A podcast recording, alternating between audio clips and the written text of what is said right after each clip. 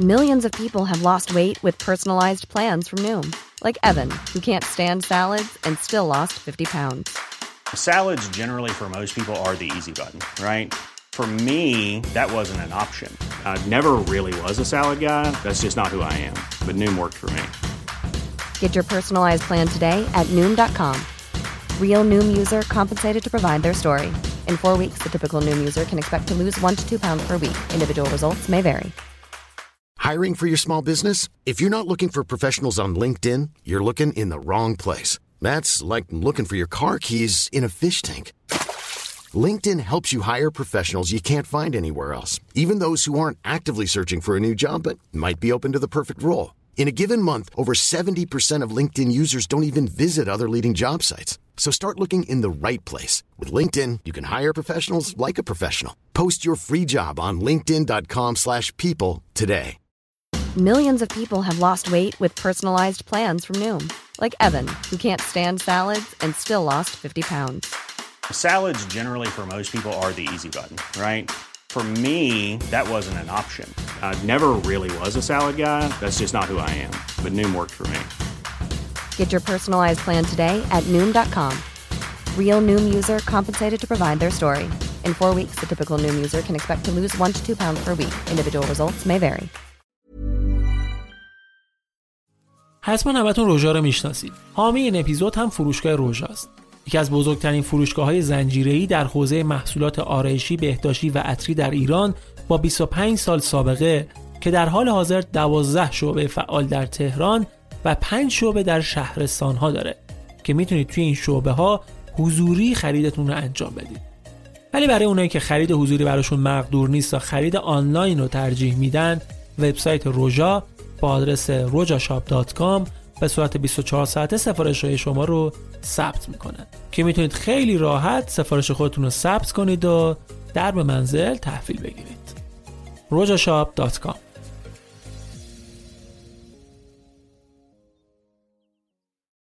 در دوران خلافت بنی امیه و بعدش بنی عباس تقریبا تمام سرزمین ایران بخشی از حکومت این خاندانها به حساب می اومد و حاکمان بخش های مختلف ایران با نظر مستقیم خلفا انتخاب می شدن. و این شرایط بیش از دو قرن ادامه داشت تا یه حکومت ایرانی و مستقل از خلافت بغداد بتونه در ایران شکل بگیره. اونچه که در این دو قرن بر ایران و ایرانی گذشت بمونه برای یه فرصت بهتر. تو این اپیزود قرار از یکی از حکومت‌های مستقل ایران بعد از تسلط خلفای بغداد بر این سرزمین بگیم. از دوران معمون خلیفه عباسی بود که یواش یواش قیامهای جدی با انگیزه های ملی و استقلال طلبانه علیه خلفا شروع میشه. سال 201 هجری قمری قیام بابک خرمدین رو در آذربایجان داشتیم. بعد از اون قیام مازیار در تبرستان بود بعدش استقلال تاهریان و تأسیس اولین حکومت رسمی ایرانی ها و قیام ایاران در سیستان که از چهرهای مطرحش شخصیتی بود به اسم یعقوب لیس سفاری. قیام ایاران در شرایطی اتفاق افتاد که دستگاه خلافت عباسیان از داخل مشکلات بسیار زیادی داشت و ضعیف شده بود. جدا از شورش ها و درگیری ها در اکثر سرزمین های خلافت مشکل دیگرشون قدرت گرفتن غلامان ترک بود که نفوذشون در دربار خیلی زیاد شده بود و پستای مهم حکومتی رو که تا اون موقع دست عرب ها و ایرانی ها بود به دست آوردن و ثبات و اعتبار خلافت رو از بین بردن. علیه خلفا توطعه می‌کردن میکشتنشون قدرت رو جابجا می‌کردن. یعقوب تونست از این فرصت استفاده کنه و یه قیام بزرگ رو از سیستان علیه خلفای عباسی و حکومت تاهریان در شرق ایران که ظلم و ستم زیادی به مردم ضعیف سیستان می‌کرد رهبری کنه و موفق بشه بعد از تاهریان دومین حکومت مستقل ایرانیان رو تشکیل بده. یعقوب در اون دوران به عنوان یکی از مردمان طبقه فروده است تونست خیلی طوفانی نهضت بزرگ را بندازه و یه حکومت مستقل اما کوتاه مدت در ایران برپا کنه. ماجرای این قیام حرفای زیادی برای گفتن داره و به خاطر همین ما تصمیم گرفتیم که این داستان رو در دو اپیزود برای شما روایت کنیم تا هم با تاریخ اون دوران ایران و به خصوص سرزمین سیستان بیشتر آشنا بشید هم با شخصیت یکی از نامداران بزرگ این سرزمین یعنی یعقوب لیس سفاری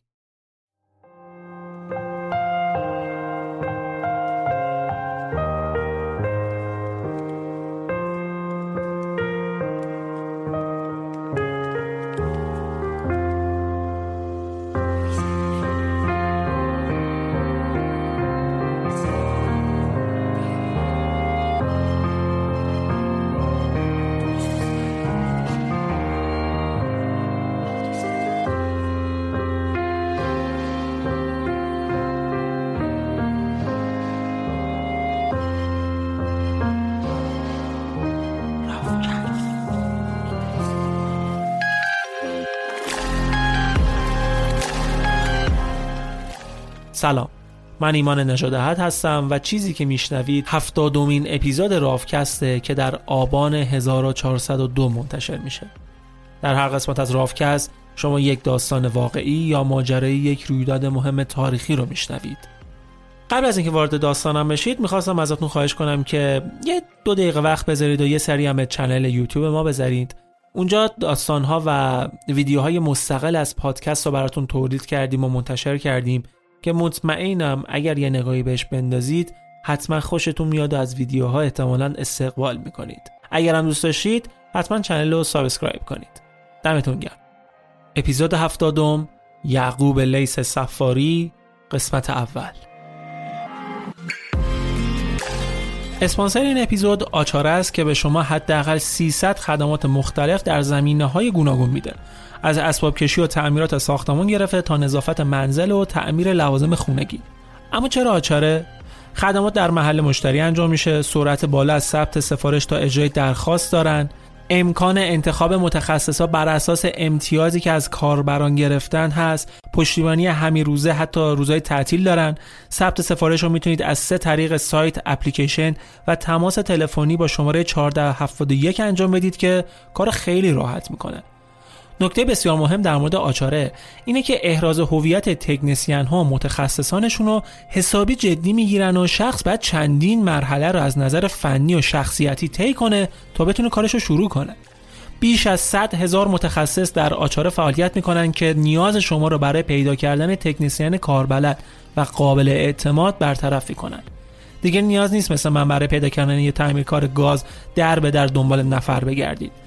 از اول برید سراغ آچاره. کاری که من در آخر انجام دادم ولی قطعا دیگه انتخاب اولم خواهد بود.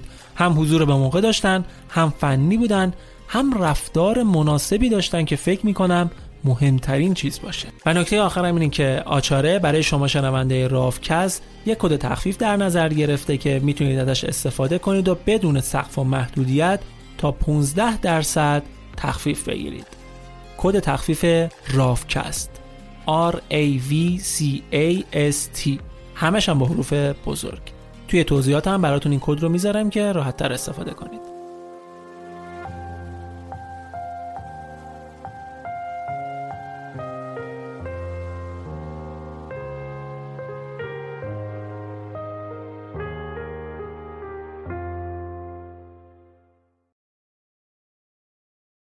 ماجرای ما از سیستان شروع میشه. سرزمین سیستان. سرزمین سیستان با سیستانی که ما امروز در داخل ایران می‌شناسیم فرق داشته و وسعتش بیشتر بود. دقیقا مثل خراسان بزرگ. این سرزمین می‌شد سیستان و بلوچستان امروزی و شهرهای شرقی ایران و سرزمین در افغانستان امروزی مثل قندهار، هلمند و ولایت نیمروز و زابل و زرنج و چندین شهر دیگه که پایتختش شهر زرنج یا زرنگ بود. توی افغانستان امروزی. این منطقه بعد از ورود اعراب به ایران وابسته خلفای بغداد بود و بعد شد بخشی از حکومت تاهریان به مرکزیت خراسان که اونا هم خودشون تا حدود زیادی باز به خلفا وابستگی سیاسی داشتن. منطقه بود که مردمش نسبتا ضعیف بودن ضعیف از نظر سطح زندگی. فقیر بینشون زیاد بود. جغرافیایی که البته توش بودن هم بیالت نبودا. شرایط آب و هوایی منطقه مثل امروز سیستان خودمون بود. البته مناطق خوش آب و هوا هم داشت. یه جاهایی سرسبزی و پرآبی بود به خصوص سرزمین های اطراف رود هیرمند. اصلا یه اصطلاحی هست که میگن سیستان زاده هیرمنده. هیرمن نبود سیستان هم مثل کویر لوت می‌شد. زندگی وابسته به این رود بود. رودی که از بلندی های رشتکوهای هندوکش در بامیان افغانستان سرچشمه می‌گیره و به دریاچه هامون میریزه. هامون هم خودش از سه تا دریاچه مختلف دیگه در افغانستان ایران تشکیل شده که در دوران پرآبی به همدیگه وصل میشن و هامون بزرگ رو تشکیل میدن. تو مسیر رود مردم جاهای مختلف آببندهایی درست می‌کردن که هم دشت سیراب بشه هم از اون آب برای کشاورزی استفاده کنن. هنوز هم شرایط زندگی مردم این منطقه خیلی وابسته این روده. آبی که الان از سمت حکومت طالبان جلوش گرفته شده و بخش زیادیش دیگه وارد ایران نمیشه.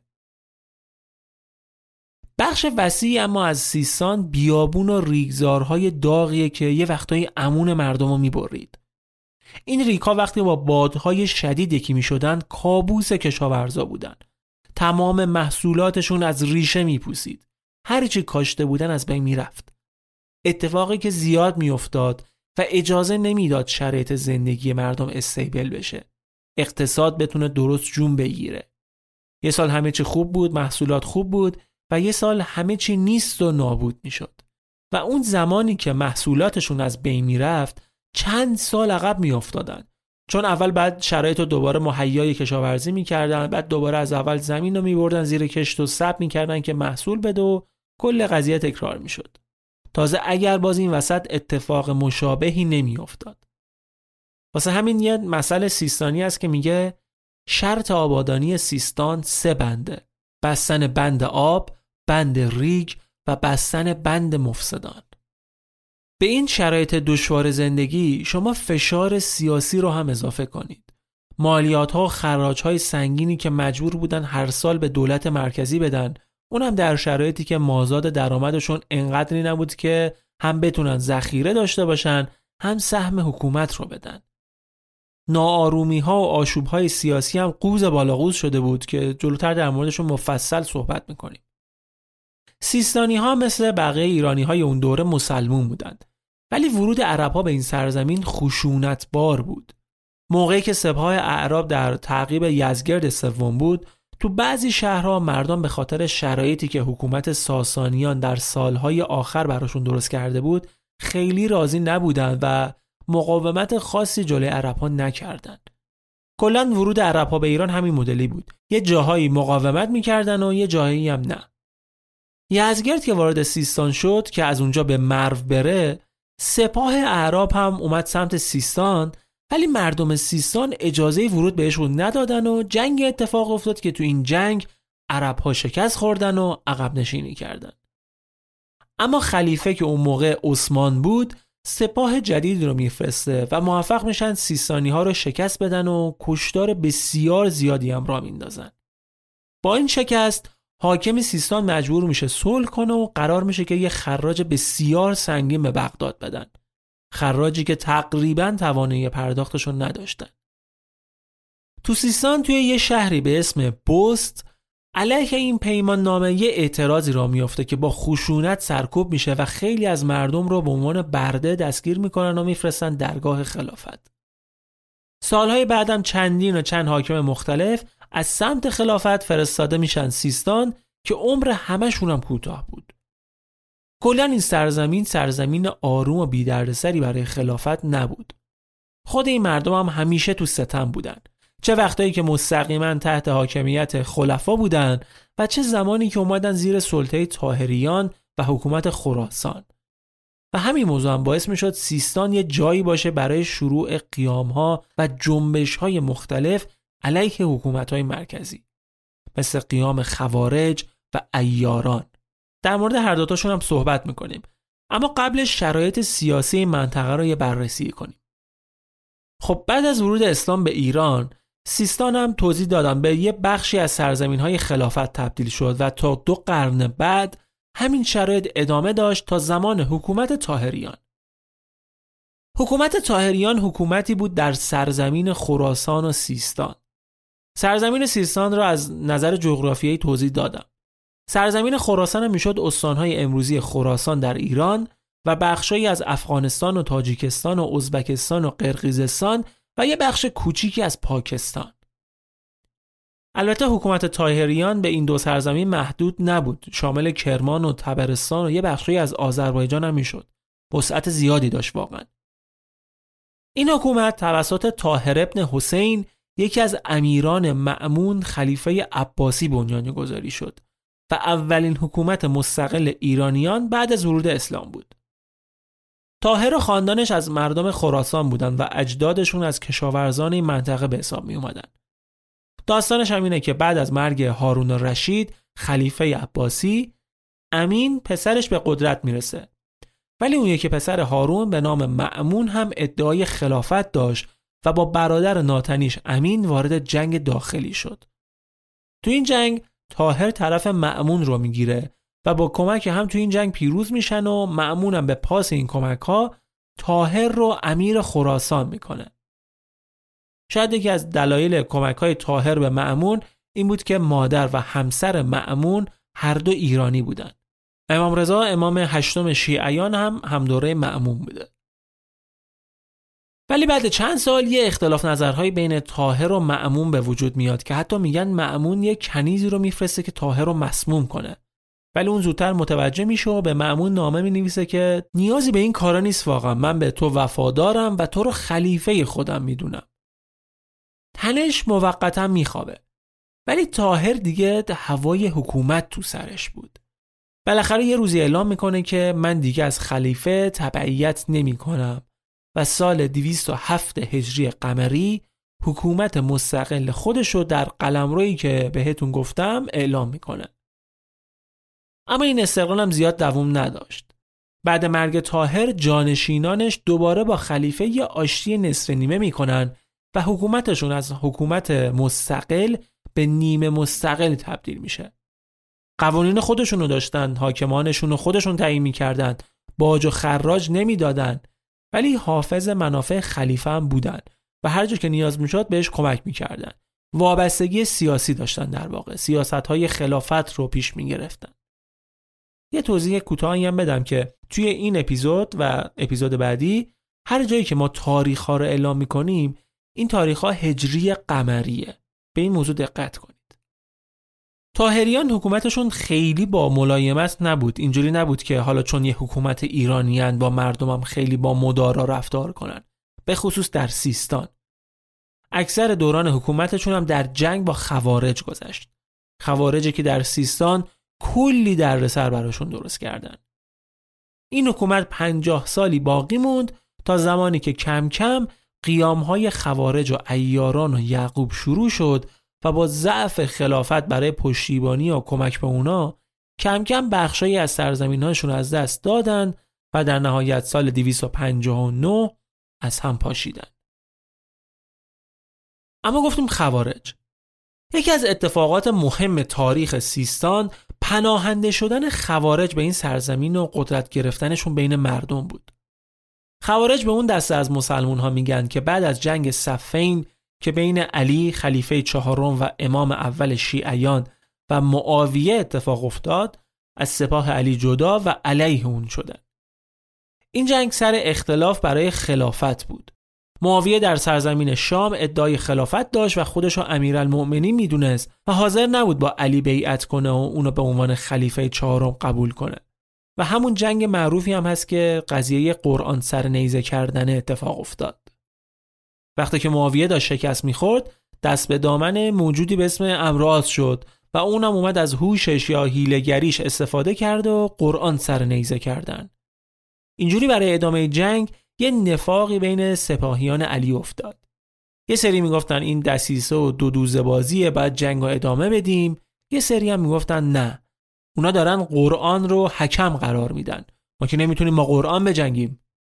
خلاصه که کار به حکمیت کشید. قرار شد امراس از طرف معاویه که حاکم شام بود و مدعی خلافت با ابو موسی اشعری از سمت علی که خلیفه بغداد بود بشینن صحبت کنن درباره اینکه کی خلیفه مسلمین باشه تصمیم گیری کنن. آخر به این نتیجه رسیدن که هر دوتاشون علی و معاویه را از مقامشون عزل کنن و انتخاب خلیفه را به یه شورا واگذار کنن. امراس به ابو موسی گفت که تو اول ازل علی رو اعلام کن. اونم خیلی شیک و مجلسی پاشد گفت که با توجه به صحبت هایی که انجام دادیم من علی رو از مقامش عزل می کنم و اون دیگه خلیفه مسلمین نیست. بعدم نوبت امراض شد که معاویه از مقامش برکنار کنه. پاشد با صدای بلند گفت که منم همینجا اعلام می کنم که از این به بعد معاویه خلیفه و امیرالمؤمنین مسلمینه. به همین راحتی. ابو موسا گول امراض رو خود و امراض معاویه رو خلیفه و امیرالمؤمنین انتخاب کرد. خلاصه که تو سپاه علی اختلاف شدیدی را افتاد. یه سری گفتن اصلا این حکمیت باطله اصلا از اول نباید علی همچی چیزی رو قبول می‌کرد. حکمیت اشتباه بوده و باید این پیمان باطل بشه. ولی علی قبول نکرد. گفت من سر پیمانی که با معاویه بستم هستم. اولا که افراد سپاه به من فشار آوردن که قبول کنم وگرنه خودم مخالف بودم. دوما وقتی حکمیت قرآن رو قبول کردیم نمی‌تونیم بزنیم زیرش. تموم. این کسایی که مخالف حکمیت بودن و تقریبا دوازده هزار نفر از افراد سپاه علی رو تشکیل می‌دادن ازش رو برگردوندند و به خوارج معروف شدن. در واقع خوارج از حامیان خلافت علی و پشتیبانش بودند ولی با جریانی که پیش اومد ازش جدا شدن. حتی سال بعدش هم با علی وارد جنگی شدن که به جنگ نهراوان معروفه که شکست بدی هم خوردن. خیلیاشون کشته شدن. دو سال بعدش هم که ابن ملجم یکی از همین خوارج به تلافی و ماجرای حکمیات و شکست نهراوان علی رو به قتل رسوند. خوارج مذهبی های خیلی خشک و سفت و سختی هم بودن. بعدا هم توی سرزمین های اسلامی خیلی پراکنده شدن. حتی سمت ایران هم اومدن. تو کرمان و فارس و سیستان هم وارد شدن. حالا از اونجایی که اینا مخالف خلفای بعدی بودن هر جایی هم که با هر انگیزه یه مخالفتی با حکومت خلفا اتفاق میافتاد به خوارج ربط می‌دادن. باب شده بود به هر کی که مخالف حکومت بود می‌گفتن طرف از خوارجه. البته که خیلی از این مخالفین واقعا با خوارج در ارتباط بودن. به حال دشمن مشترک داشتن یه زمانی این حاکم عراق و حجاز یه آدمی بود به اسم حجاج ابن یوسف که اتفاقا خیلی هم معروف بود و از خدمتگزاران مخلص درگاه بنی امیه به حساب می اومد. زمان این آدم فشار روی خوارج زیاد شد و تعداد خوارجی که به سمت شرق ایران و سیستان می اومدن خیلی زیاد شد. می‌خواستن از اون منطقه دور بشن از منطقه‌ای که دست حجاج بود و مردم سیستان هم ازشون حمایت می‌کرد. چرا؟ چون مردم با خلافت مشکل داشتن با حاکمان عربی که از طرف خلیفه براشون تعیین می‌شد مشکل داشتن. از اون طرف هم می‌دیدن که این جماعت هیچ سودی که براشون نداشتن هیچ. خودشون هم با خودشون درگیرن جنگ داخلی دارن. عثمان را خود شورشیان و مخالفان عربش کشتن. جنگ های صفین و نهروان و جمل بین خودشون بوده. تله و زبیر رو که از صحابه بسیار نزدیک پیامبر اسلام بوده تو جنگ داخلی جمل کشتن. واقعی کربلا رو دیدن. همه اینا باعث شد از خلافت هی دور و دورتر بشن و هر جا جنبشی ضدشون را بیفته حمایت کنن. حتی دوبارم بین خوارج و سپاه حجاج جنگ شد که تو هر دوبار مردم سیستان کنار خوارج جنگیدن. البته تو جنگ دوم شکست خوردن. ولی با اینکه حاکمان بعدی که برای سیستان میفرستادن با خشونت و سختگیری کارا رو پیش می بردن خوارج قدرتشون کم که نشد هیچ بیشترم شد. هرچی اینا بیشتر بدرفتاری می‌کردن مردم سیستان هم بیشتر می‌رفتن سمت خوارج. همیشه آشوب بود و قوقا به خصوص در شهر بست شهری که اکثر شلوغی ها و قیام ها از اونجا شروع می شد و بسیار پرهاشیه بود. معروف بود به اینکه پایگاه مخالفین حکومته. حتی یه بار حاکم سیستان رو اونجا کشتن. شهری هم بود در شرق رود هیرمند. رود هیرمند رو که توی نقشه ببینید بست که الان اگه اشتباه نکنم بهش میگن لشکرگاه در شرق و سمت راست روده و زرنج پایتخت سیستان هم در غرب این رود. هر دام توی ولایت نیمروز افغانستان. یه رقابتی هم بین مردم بست و زرنج بود. زرنجی ها اونا رو آدمایی می‌دیدن که آشوب را میندازن درگیری درست می‌کنن. اگه کسی رو احیانا تو سیستان می‌خواستن تبعید کنن معمولا میفرستادن بست. اتفاقا اون کسایی هم که حاکم سیستان رو کشتن از تبعیدی هایی بودن که اونجا واسه حاکم یک کاخ مجلل ساختن. موقع بازدید حاکم از کاخ با خنجر کارشو ساختن.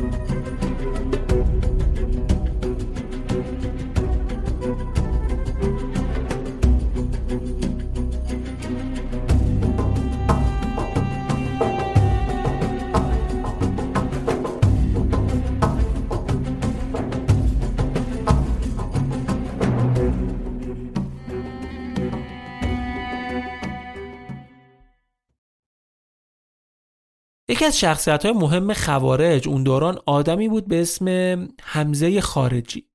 خارجی لقبش بود که به خوارج بودنش اشاره می‌کرد. این بابا می‌گفت که من از نسل تحماسبم اسطوره افسانه ایران. حوالی سال 170 بود که حمزه میره سفر حج و اونجا با گروه های مختلف خوارج آشنا میشه و باشون ارتباط می‌گیره. وقتی از حج برمیگرده خوارج سیستان که بیشترشون در خفا فعالیت می‌کردن باهاش بیعت می‌کنند و یه شورش جدید تو سیستان راه میافته.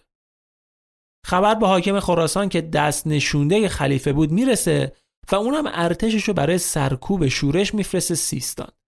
ولی شکست می‌خوره و فرار می‌کنه خراسان. دقت کنید که هنوز تو این تاریخ حکومت تاهریان شکل نگرفته و حاکم خراسان را خلیفه تعیین می‌کنه. این پیروزی در سال 182 یه اتفاق بسیار مهم برای خوارج بود.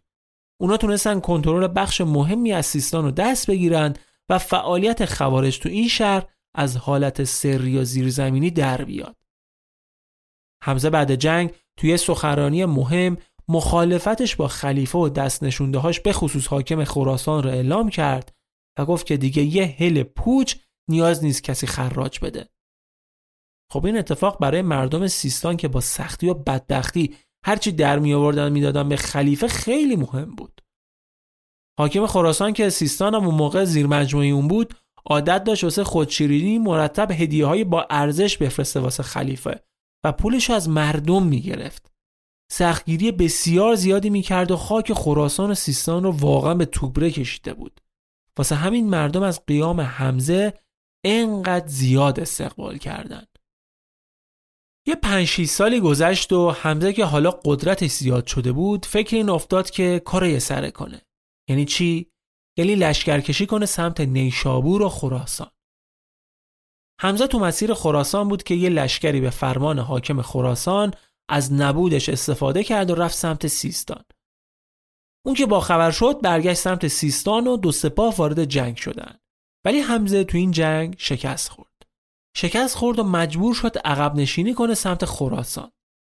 لشکر حاکم هم به تعقیبش تا نیشابور رفت و دو سپاه تو نیشابور دوباره درگیر شدن و این بار هم باز حمزه شکست خورد و این سری فرار کرد سیستان. دوباره برگشتش به سیستان. بعد از این ماجراها حاکم سیستان نامه می‌زنه به خلیفه که هارون رشید باشه و قضیه رو براش میگه. بهش هشدار میده که آشوب خوارج جدیتر از اون چیزیه که فکر می‌کرده. خیلی دیگه قدرت گرفته بودن. به شهرهای حمله می‌کردن که از مراکز مهم خلافت بود و دم و دستگاه و تشکیلات داشت. کشتارم می‌کردن و به خصوص تو سبزوار آدمای خیلی زیادی رو کشتن. هارون رشید هم همیشه خبرهایی از سیستان و بوس بهش می‌رسید. و می‌دونست که یه ناآرومی هایی هست ولی دیگه نه تا این حد. دید که با این وضعیت کار پیش نمیره. باید یه بار واسه همیشه این قضیه رو تموم کنه. اول از همه حاکم خراسان و سیستان رو عوض کرد. بعد سال 192 ده سال بعد از قدرت گرفتن حمزه خودش شخصا به خراسان و توس رفت که رو اوضاع نظارت کنه. تو مسیرم یه نامه به حمزه نوشت که بیا دست از این کارات بردار فرمانبرداری کن. ولی حمزه درخواستش رو رد کرد و در عوض همه جا پیغام فرستاد که تمام کسایی که می‌خوان با خلافت بجنگن بهش ملحق بشن. گفته بود این آخرین جنگه و تکلیف دیگه تو این جنگ مشخص میشه حدود سی هزار نفر از تمام سیستان و اطرافش به حمزه ملحق شدن می‌گفتن اونا انقدر این جنگ براشون مهم بوده که قبل از حرکت همشون زناشون رو طلاق دادن و مال و اموالشون رو تعیین تکلیف کردن و وصیت نامه هم نوشتن. کفن پوش را افتادن سمت خراسان. ولی انقدر هم تشریفات نیاز نبود دیگه واقعا. اصلا کار به اونجاها نکشید. چون قبل رسیدنشون هارون و رشید در توز به خاطر بیماری میمیره. جوون هم مرد. هنوز به پنجاه سالگی هم نرسیده بود. تو همون خراسان هم دفنش کردن. آرامگاه هارون رشید الان تو مشهد کنار آرامگاه امام رضاست و نکته جالبم اینه که خودش هم زاده ایران بوده در شهر ری. خلاصه حمزه که خبر مرگ هارون رشید رو شنید دیگه بی خیال جنگ شد. گفته بود خداوند نشون داد که دیگه بیش از این راضی به جنگ مسلمین نیست. دیگه هم جنگ جدیدی رو شروع نکرد. به جاش رفت سمت سرزمین های به قول خودش کفار. پنج هزار نفر از افرادش رو آزاد کرد و با بقیه راهی شد. راهی چین و ترکستان و سرزمین های روم و آفریقا و می‌گفت جنگ ما از این به بعد با کفاره. دیگه کسی نباید بهش بگی که داداش شما اول وضعیت سیستان پرآشوب مشخص کن سربرا کردن کفار پیشکش کسی نبود بهش بگه الان که خلیفه مرده و خلای قدرته الان که تونستی همه آدم و دور هم جمع کنی یا همشونن حاضرن که بعد صد و خورده ای سال قدرت رو دست بگیرن جای چین و ترکستان برو سمت بغداد. برو پایتخت خلافت رو بگیر. خوارج رو به قدرت برسون. کسی این حرف رو بهش نزد و اونم خودش سرمست قدرت فکر کرده بود الان می‌تونه راه بیفته همه رو مسلمان کنه. البته در داخل سیستان هم همچنان درگیری خوارج و حاکمان خراسان ادامه داشت. چند سال آخر عمر همزم دشمن جدیدشون تاهریان بودن که قدرت گرفته بودن. ولی این جنگ هم دستاورد خاصی براشون نداشت.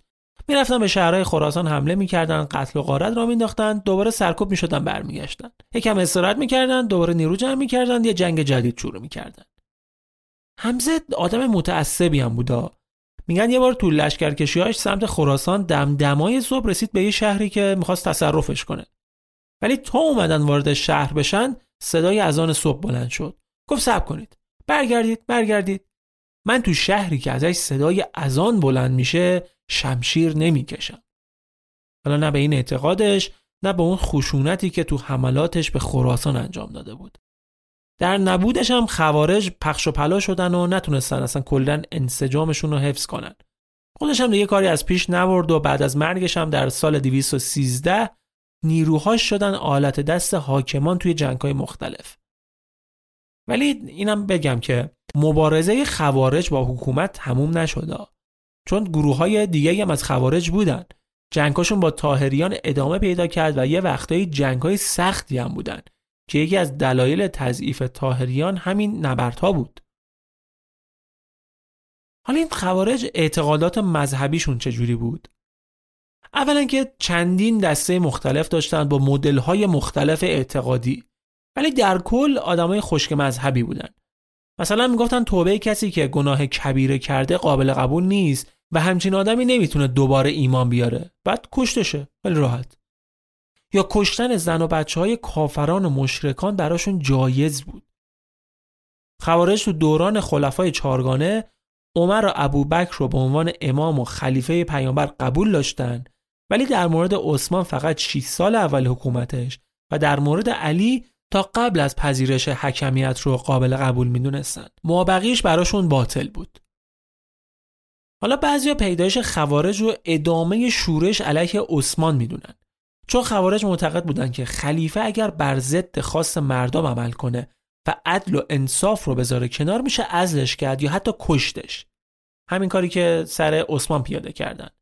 و بعضی از مخالفین مطرح عثمان بعدها از چهره مهم خوارج شدن. نظرشون در مورد امام و خلیفه هم خیلی جالبه. حالا میگن خشک مذهب بودن ولی از طرفی هم اعتقاد داشتن که امام یا خلیفه اصلا انتصابی نیست انتخابیه و همه مسلمین باید در انتخاب امام نقش داشته باشند هر کسی هم که مسلمان واقعی باشه از هر سرزمین و قوم و قبیله به قرآن عمل کنه حق اینو داره که به عنوان امام یا خلیفه با رأی مردم انتخاب بشه.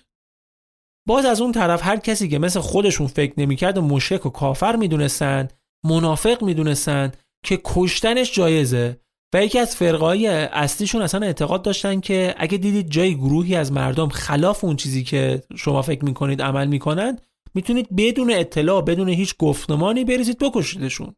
انقدر راحت. زن و بچه و پیر و جوون هم براشون فرقی نداشت.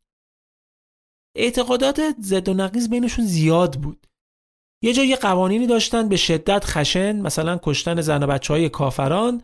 یه جا هم یکی از فرقه هاشون اعتقاد داشت که ما اصلا در جایگاهی نیستیم که تشخیص بدیم کی کافر کی مؤمن. شاید در نهایت به تعداد انگشتای دست بشه اعتقادات مشترک بین تمام فرقه هاشون پیدا کرد که کم هم نبود این فرقه ها این بود خلاصه ای از ماجرای خوارج.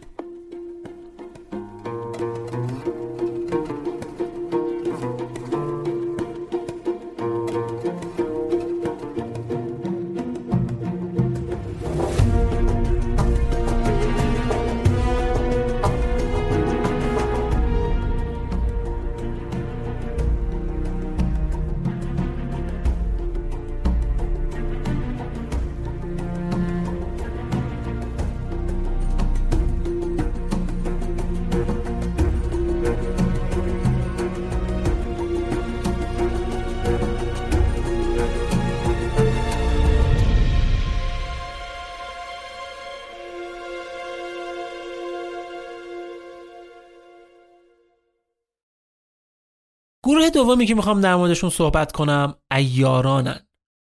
ایاران یه طبقه اجتماعی بودن از مردم فقیر یا متوسط که خیلی قرص و محکم هوای همدیگه رو داشتن. لوتی های شهرشون بودن اهل جوونمردی و راستی و مرام و معرفت و این حرفا. اکثرا هم بین جوونها خیلی خاطرخواه داشتن. تو سیستان هم اتفاقا بسیار معروف بودن. البته جای دیگه هم بودن ها مثلا یه زمان تو بغداد میگن نزدیک 50 هزار تا ایار زندگی می‌کرده. ولی خب تو سیستان بیشتر برو بیا داشتن. اینا برای مخارج خودشون و کمک به فقرا می‌رفتن راهداری و دزدی. راهداری یعنی چی؟ یعنی می‌رفتن جلوی کاروانها رو می‌گرفتن بهشون می‌گفتن که ما از شما توی مسیر محافظت می‌کنیم امنیتتون رو تأمین می‌کنیم به جا شما هم هزینه شو بده. اونا هم یا قبول می‌کردن یا مجبورشون می‌کردن قبول کنن. واسه همین یه سریا ایاران رو راهزن می‌دونستن. دوزیاشون هم که از آدمای ثروتمند بود یا دوزی مستقیم می‌کردن یا ازشون باج می‌گرفتن. خیلی هم پیش میومد که تو تاریکی تو کوچه پس کوچه های شهر آدمای شناس و پولا رو خف کنن. بعدش هم میومدن این پولا بین مردم فقیر جامعه خودشون تقسیم می‌کردن. تکخوری نداشتن. رابین هودای دوران خودشون بودن. یه وقتایی هم پیش میومد که توی جنگ های مختلف شرکت می‌کردن و پول می‌گرفتن مزدوری می‌کردن در واقع. و مهارت عجیبی هم توی استفاده از فلاخان یا قلاب سنگ داشتن. خیلی دقیق و حرفه‌ای سنگ مینداختن و مشهور بودن به شجاعت و ترافرز بودن و اینکه هر هدفی رو تا هر جایی که سنگ بره می‌زنن و از اینجور کارا. البته سلاح و ابزارهای دیگه هم داشتن ها. مثلا همیشه یه کاردی داشتن که برای دفاع کردن یا نقب زدن استفاده می‌کردن. نقب یه چیزی شبیه تونل. مثلا از این ور حصار به اون ورش از زیرش یه مسیری بکنن. سوهان داشتن واسه بریدن قفل و قل و زنجیر. تناب داشتن برای بالا رفتن یا پایین اومدن. اینا ابزارهایی بود که اکثرا همراهشون بود. تشکیلات منسجمی هم داشتن و همینجوری شپل چلخته نبودن. هر ده نفر یه سرپرست داشتن که بهش می‌گفتن عریف. هر ده عریف یه نقیب داشت. هر ده نقیب یه قائد یا سرهنگ و هر ده سرهنگ یک امیر. البته دردسر هم درست می‌کردن دیگه. این مامورای دولتی همش درگیر اینا بودن که جلوی دزدی و باجگیریشون از پولدارا بگیرن. تو تعقیب و گریز هم خیلی حرفه‌ای و کاربلد بودن. پشت بوهای به هم چسبیده رو یه جوری میپیدن رد می‌کردن که انگار رو زمین صاف می‌دوند. یهو تناب مینداختن دیوار صاف و راست می‌رفتن بالا. دستگیر کردنشون هم نگیم غیر ممکن ولی واقعا سخت بود. از اون چیزایی که من در موردشون خوندم یه تلفیقی از اسپایدرمن و نینجا بودن واقعا. یه منش خاصی هم داشتن خیلی داشمشتی طور بودن ظاهرا. می‌گفتن اگه یه تیک نونی چیزی گیرم بیاد می‌خورم. اگرم نیومد با رفقای ایار دیگه میریم پیدا می‌کنیم دور هم دیگه می‌خوریم و به بچه محلامون هم میدیم. کسی هم اگه می‌خواست وارد تیمشون بشه علکی نبود. باید میومد به یه سری از اعتقادات و آینهاشون معتقد می‌شد قسم می‌خورد. مثلا بیزار بودن از دروغ. شما تحت هیچ شرایطی حق دروغ گفتن نداشتی. خیانت هم همینطور. وای به حال کسی که خیانت می‌کرد. معمولا اینجور آدما زنده نمیموندن. مرامنامهشون چی می‌گفت؟ می‌گفت جوانمردی سه اصله. اول اینکه آنچه بگویی بکنی به حرفی که می‌زنی عمل کنی. دوم اینکه راستی در قول و فعل نگهداری راستی و درستی رو توی عملت هم نشون بدی. سوم آنکه شکیب را کار بندی صبر و حوصله داشته باشی تو کارت. و جوانمردترین مردم اون کسیه که دلیر و مردانه بود و شکیبا به هر کاری. صادق الوعده باشد و پاک عورت و پاک دل و زیان کسب سود خود نخواهد. نخواد کسی ضرر کنه که خودش سود کنه. اما زیان خود از بحر سود دوستان روا دارد. اما راضی باشه که خودش ضرر کنه ولی دوستای سود ببرن. تو ادامه هم میگه از حق مظلوم دفاع کنه و ضعیف آزاری نکنه و بد کسی رو نگه و خوش صحبت بشه و از اینجور حرفا. این اصطلاح نون و نمک خوردن هم شنیدید دیگه. مثلا میگن ما نون و نمک فلانی رو خوردیم نمی‌تونیم بهش بد کنیم. یا نون و نمکش رو خوردیم بعد یه جا براش جبران کنیم و از اینجور حرفا. این جریان ظاهرا از دوران ایاران اومده. می‌گفتن اگه سر سفره کسی نشستی بعدا حق نداری در حقش بیانصافی کنی. یا یه جایی باید براش جبران کنی. طرف حق نون و نمک به گردنت داره نمک گیرشی. می‌گفتن سر همین مرامشون سالها بعد ایاران هم اگه کسی راهزنی می‌کرد هر چی می‌تونست از کاروان میبردا ولی از غذاشون نمی‌خورد که نون و نمکشون رو نخورده باشه نمکگیر نشه. نه بعد هر چی برداشته بود میذاشت و می‌رفت. یه داستان جالبی هم در مورد این جوانمردی ایاران هست. شنیدنش خالی از لطف نیست. کاری هم به راست و دروغش ندارم ها حتی دروغم باشه نشون میده که جوانمردی چقدر براشون مهم بوده که همچین داستانی برای ساختن. میگن توی یه شهری یه کاروانسرایی بوده که مال و منال زیاد اونجا نگه میداشتن. وسایل با ارزش زیادی داشته. تو محوطه این کاروانسرا هم یه چاه بوده. کنار کاروانسرا هم یه هموم بوده. یه روز یه ایاری با افرادش از تو هموم کنار کاروانسرا به چاهی که توی کاروانسرا بوده تونل می‌زنن و یه شب تو تاریکی از چاه میان بیرون و میرن کاروانسرا رو خالی می‌کنن. فرداش خبر همه جا پخش میشه که آره دو زده هر چی بوده و نبوده رو برده. مردم هم جمع میشن و ماموره حکومتی هم جمع میشن و اینور و اونور می‌بینن که در که کسی زورکی باز نکرده بره تو. احتمالا دوز هر کی بوده از تو خود کاروان سر این کارو کرده. شکشون میره سمت اون کسی که اونجا رو اداره می‌کرده و بچه هاش میارنشون بیرون و جلو در کاروانسرا جلو همه شروع می‌کنن بازجویی و شکنجه و ده بزن. طرف هرچی قسم و آیه و گریه و زاری که آقا کار من نبوده من نکردم به پیر به پیغمبر مثلا از ماجرا خبر ندارم ولی به خرجشون نرفت که نرفت. تا اینکه اون ایاری که این کارو کرده بود وقتی صحنه رو می‌بینه پیش خودش میگه که از جوانمردی به دوره که کسی دیگه بخواد به خاطر کاری که من کردم عذاب ببینه. میاد جلو میگه که آقا جون بسه کار اون نیست. کار من بوده. کار تو بوده. چجوری رفتی تو پدر سوخته؟ میگه از چا. میگن نشونمون بده ببینم. اونم یه تناب میندازه میره پایین. ولی یه دقیقه دو دقیقه پنج دقیقه یه روب یه ساعت هر چی سب می‌کنم می‌بینم بر نمیگرده. آدم میفرستن دنبالش می‌بینن بله از زیر چاه تونل زده بوده به هموم کنار کاروانسرا و الان هم از همون مسیر فرار کرده. یعنی طرف هم بیگانهی اون بند خدا رو ثابت کرد هم دوباره خودش فلنگ و بست و در رفت. یه ویژگی مهم این ایارها این بود که با دوست و رفیق واقعا رفیق و همپا و همراه بودن و با دشمن ترسناکترین حیولایی که طرف می‌تونست ببینه. سخت سختگیر از خطاهای بقیه راحت نمیگذشتن اصلا. حالا به خاطر زهر چش گرفتن بود برای حفظ انسجامشون بود. بابت هر چیزی که بود کسی که خطا می‌کرد باید مجازات می‌شد. خیلی هم جالبه مثل بومی های آمریکا بر اساس ویژگی هایی که داشتن اسمای منحصر به فرد میذاشتن رو خودشون. چغال پیلزور شیرزاد ایار سپندان ایار آهوگیر ایار تیزدندان ایار از اینجور اسما. اینم یه آشنایی کوچیک بود با ایاران و شخصیتشون.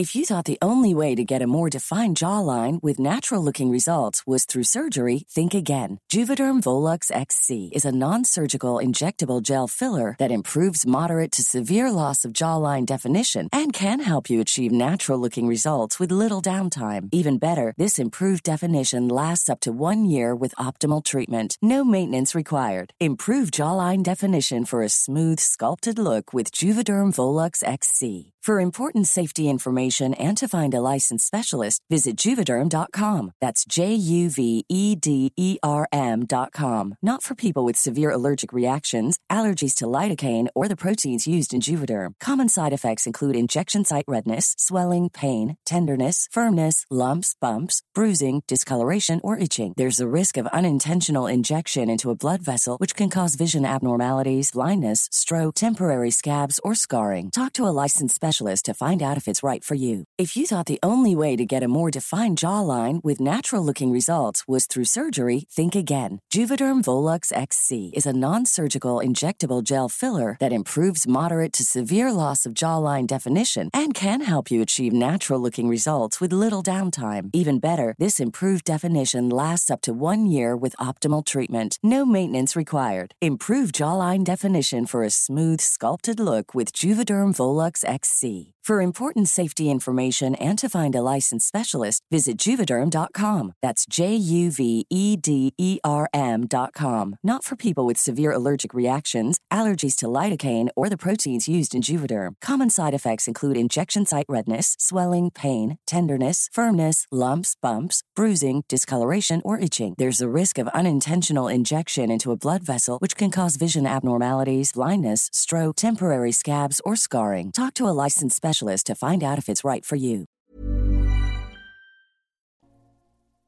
بعد از ماجرای قیام خوارج در سیستان ما سال 239 قیام ایاران رو داریم که از شهر بست مثل همیشه علیه حکومت تاهریان و خلافت عباسی شروع شد که قیام بسیار بزرگی هم بود و از دلش قیام یعقوب لیس سفاری بیرون اومد ولی این قیام اتفاقی نبود که یه شب افتاده باشه. پیش زمین های خودشو داشت. قضیه برمیگشت به سالها قبل. سال 220 یه خوشسالی بدی تو سیستان اتفاق میفته که خیلی گسترده و وحشتناک بوده. میگن رود هیرمند کلا تو منطقه خوش شده بود. یه قطره آب هم نداشت. تمام زندگی مردم هم خب به این آب وابسته بود. تمام ذخایری هم که مردم از قلات و جو داشتن تو دوران قحطی مصرف کردند و دیگه غذایی پیدا نمی‌شد. ذخیره هم البته به اون صورت نداشتن. خراج سنگینی هم که کلا می‌دادن اصلا اجازه نمی‌داد چیز قابل توجهی ذخیره کنند که اینجور وقتا بخواد به دادشون برسه. مردم سیستان خراسان هر سال چندین میلیون درهم و چند هزار غلام و برده و پارچه های نفیس میفرستادن بغداد. خراجی که حتی یک سکش خرج خود مردم نمی‌شد و همش هزینه سپاهیان خلافت و کاخ و قصر و ساختن اینجور بناها می‌شد. خود حکومت هم سالهای سال انقدر درگیر جنگ و آشوب و بکش بکش بود که اصلا فرصت فکر کردن به آمادگی برای همچین روزایی نداشت. راه ارتباطی درست حسابی هم نداشتن که از مردم شهرهای دیگه کمک بگیرن. راه طولانی بود و سخت به خصوص برای جایی مثل بست. از برکت وجود خوارج و ایاران و ناامنی هم که درست کرده بودند سالها بود که دیگه کاروانهای تجاری مسیرشون رو کج کرده بودن و دیگه از این منطقه رد نمی شدن. گرسنگی به قدری شدید شد که کم کم از فقرا و آدمای نیازمند تلفات گرفت. به قول سعدی نبودی به جز آه بیو زنی اگر بر شدی دودی از روزنی. بعدم اینجور وقتا بدنها انقدر ضعیف میشه که خیلی مستعد مریضی هن. پس مریضی هم شیوع پیدا کرد و حالا فقیر و غنی رو با هم به کشتن داد. این قحطی چندی ماه طول کشید و به محض تموم شدنش جایی که بیان شرایط رو بهتر کنن به داد مردم برسن دوباره جنگ های منطقه شروع شد. حکومت تاهریان با خوارج درگیر شدند و توی مقطعی حتی از ایاران برای سرکوب خوارج کمک گرفتن. یکم که آشوبا خوابید این سری نوبت سرمای شدیدی بود که تمام محصولات مردم از بین ببره و دوباره گرسنگی رو بیاره تو منطقه. تمام این اتفاقا از شروع قحطی بعدش جنگ و تا پایان سرمازدگی یه ده سالی طول کشید و اجازه نداد مردم بتونن به خودشون بیاد یکم وضع و اوضاع زندگیشون رو رو به راه کنن. تازه بعد این دوران نوبت فشار دست نشونده های حکومت تاهریان به مردم بود. تو تمام این سالها هم امید مردم به این بود که شر خاندان تاهریان از سرشون برداشته بشه. به خصوص بعد از مرگ آخرین حاکمشون. منتظر بودن که ببینن خلیفه عباسی چه تصمیمی می‌گیره. اما همونطور که قبلا هم بهتون گفتم تاهریان درست سیاست های خلیفه رو دنبال می‌کردن ولی حاکمان حکومتشون رو خودشون انتخاب می‌کردن. و خود عباسیان هم معتقد بودن که بهتر خود ایرانی ها تو خراسان و سیستان حکومت کنن تا یه عرب. واسه همین حکومت نفر بعدی از خاندان تاهریان بر این منطقه رو تایید کردند و مردم سیستان هم چاره ای ندیدن جز قیام. اونا قیامی را علیه حکومت تاهریان را انداختن که به قیام ایاران معروف شد.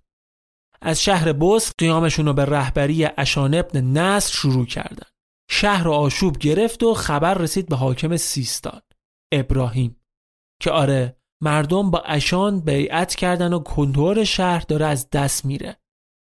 ابراهیم پسرش رو برای سرکوب مخالفان فرستاد و گفته میشه اونم با کمک خوارج تونست وضعیت رو آروم کنه و اشان رو دستگیر کنه. خیلی هم زود برای اینکه یه درس عبرتی به همه داده باشن اعدامش می‌کنن. ابراهیم دستور داد سرش رو تو شهر بردار بزنن که همه درس عبرت بگیرن. ولی این کارش نتیجه عکس داد. اون چیزی که فکر می‌کرد الان همه میترسن و دیگه صداشون در میاد نشد. فردا صبحش که مردم بس بیدار شدن سر اشان رو بردار دیدن و گروه گروه از مناطق مختلف شهر رفتن سمت جنازش و مأمورای حکومتی هم جرأت نکردن جلوشون رو بگیرن.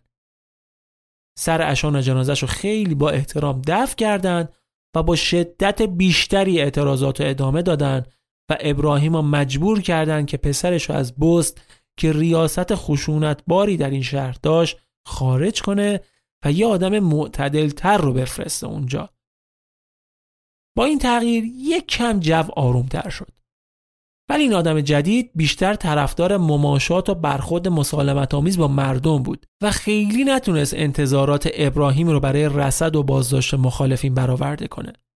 برکنارش کرد و دوباره پسرش رو برگردون بست. همینم باعث شد دوباره اعتراضات بالا بگیره ولی این سری ایاران برن سراغ صالح برادر رهبر قبلیشون اشان که کشته شده بود. صالح تونست فرقه ها و گروه های مختلف و دور هم جمع کنه و اشخاص مهمی را به خودش همراه کنه. آدمایی مثل یعقوب لیس سفاری که اون موقع از ایاران زرنج پایتخت سیستان بود.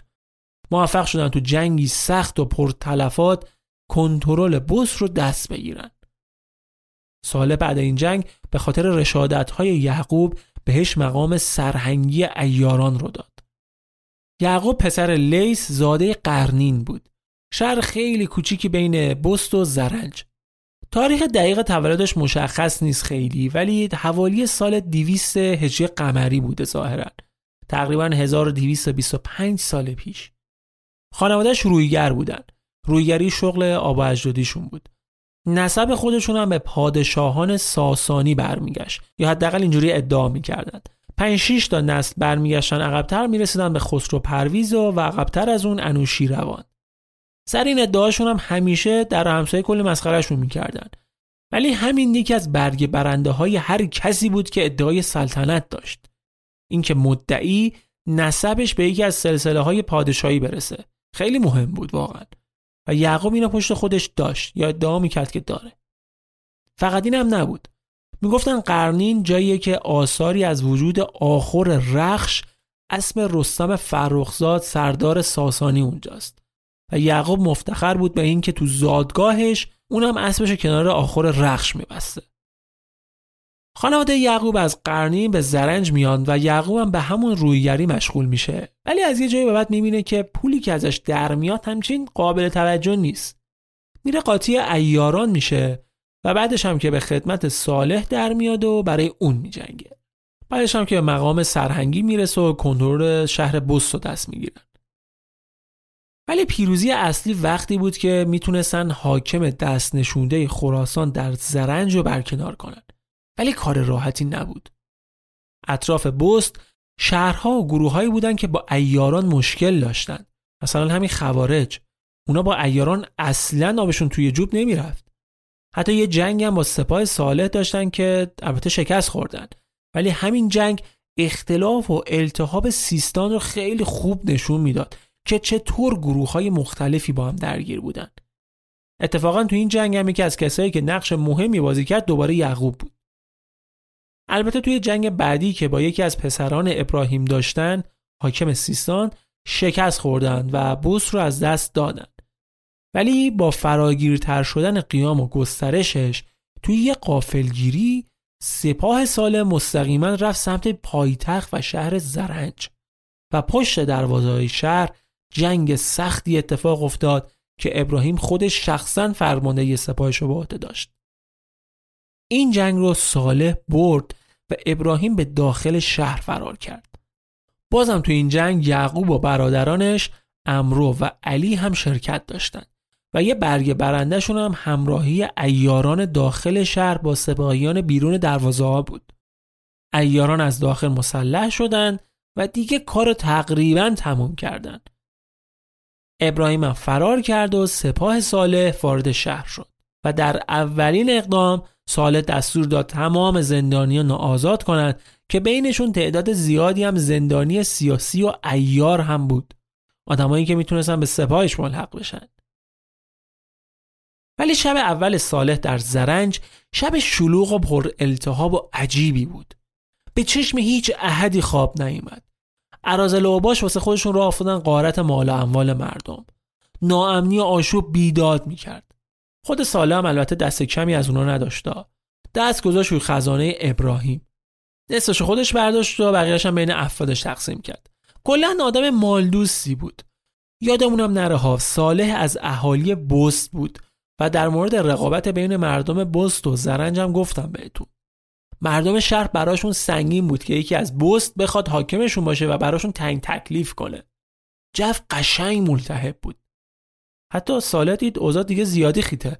می‌خواست شبونه از شهر فرار کنه. اطرافیانش اومدن جلوشو گرفتن.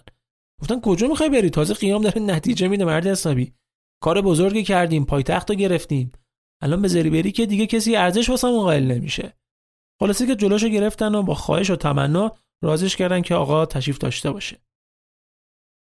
از اون طرف ولی ابراهیم از آشوب تو شهر استفاده کرد و با کمک خوارج که تو سرکوب قیامهای قبلی هم ازشون استفاده کرده بود یه سپاه تازه آماده کرد و به زرنج حمله کرد. سپاه ابراهیم به زرنج رسید و تو جنگی که اتفاق افتاد صالح باز با کمک یعقوب و فرماندهان دیگرش تونست این جنگم ببره و پیروز بشه. ابراهیم که دید دیگه دستش به جای بند نیست مجبور شد نامه بزنه خراسان و از سلطان تاهریان درخواست کمک کنه. خوارج هم آبادی های اطراف شهر رو قارت کردن و جلوی ورود و خروج آدم و مواد غذایی رو به شهر گرفتن. تو همین فرصت هم سپاه کمکی تاهریان رسید و محاصره شهر سختتر شد. ابراهیم بست هم یه پیکی فرستاد که پسرش هم هر چی می‌تونه آدم جمع کنه بیاره. خلاصه از هر جا می‌تونست آدم جمع کرد. اما سپاهی که از بست اومد هیچ فایده برای ابراهیم نداشت. فرماندهشون با یه تعدادی از نزدیکانش به سپاه صالح ملحق شد. بقیهشون هم برگشتن بست و فقط خود پسر ابراهیم با یه سپاه کوچیکی برای کمک به اون راهی شدند که اونا هم تو تاریکی شب راه گم کردن و نزدیک صبح رسیدن زرنج بیخبر از اینکه یعقوب براشون کمین کرده بود. درگیری و جنگ و خون و خونریزی و در نهایت شکست محاصره و پیروزی یعقوب و سپاه صالح. خلاصه که دوباره همه چی دست به دست هم داد که این محاصره هم شکسته شه و باز صالح بود که پیروز شد و دیگه قدرتش رو در سیستان تثبیت کرد. برای تلافی هم بلا فاصله دستور داد که خونه ابراهیم و اقوامش رو قارت و تخریب کردن و تمام خزانه شهر رو با تعدیگش برداشتن. ولی دقت کرده باشید متوجه میشید که توی اکثر نبردهایی که صالح پیروز می‌شد من از یعقوب و برادراش گفتم که کنار پسرموی یعقوب نقش بسیار مهمی توی این پیروزی ها داشتن. یه وزنه حسابی به حساب می اومدن حالا اینا می‌دیدن که ساله داره همه چی رو به اسم خودش می‌زنه. همه قنایم و دستاوردها رو. همچین باد تو قبقم انداخته که انگار نه انگار اونم این وسط پدرشون در اومده. یعقوب و ایاران دیگه یه شوری با هم کردن گفتن اونی که داره این قیام پیش می‌بره ماییم ما داریم میجنگیم. پرچمدار مبارزات ماییم. چرا باید همه چی به کام اون باشه؟ انگار نه انگار شب اول از ترس می‌خواست شبون از شهر فرار کنه. ما جنگیدیم ما خطر کردیم. الان همه رو می‌خواد این ببره؟ نه. باید جلوشو بگیریم. و اینجا بود که ایاران پشتش در اومدن و یعقوب شخصیت بارز خودشو به همه نشون داد.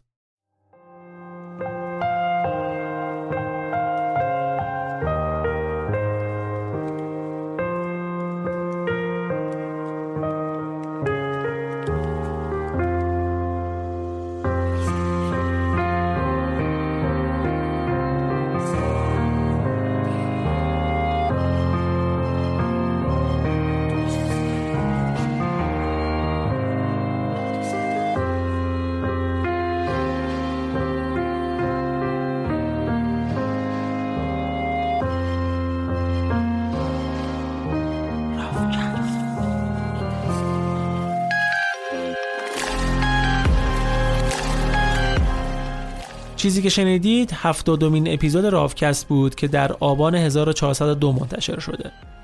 این اولین قسمت از مجموعه دو قسمتی یعقوب لیس سفاری بود که شنیدید و قسمت دومش هم هفته دیگه منتشر میشه.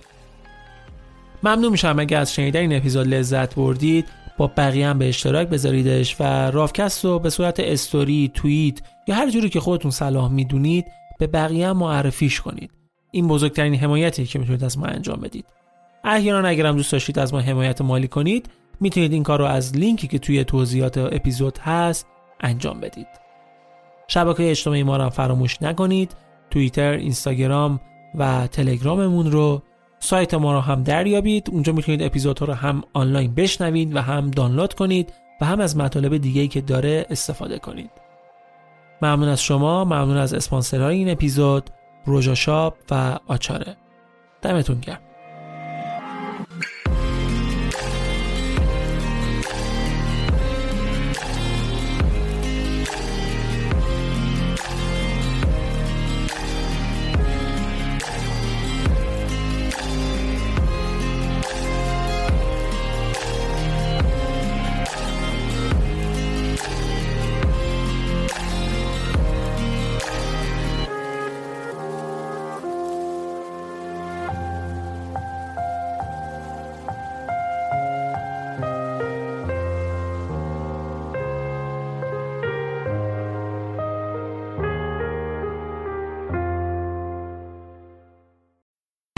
This break is brought to you by Adobe Photoshop. Here's a fun fact every day, millions of people around the world use Photoshop to create all kinds of cool stuff. Designs for t shirts and posters, graphics to promote brands and businesses, images for social and websites. Anyone can do it. And to the guy who put a bulldog's head on a parakeet's body, you, sir, are a genius. Get started for free today. Click or tap the banner to head over to Photoshop.com.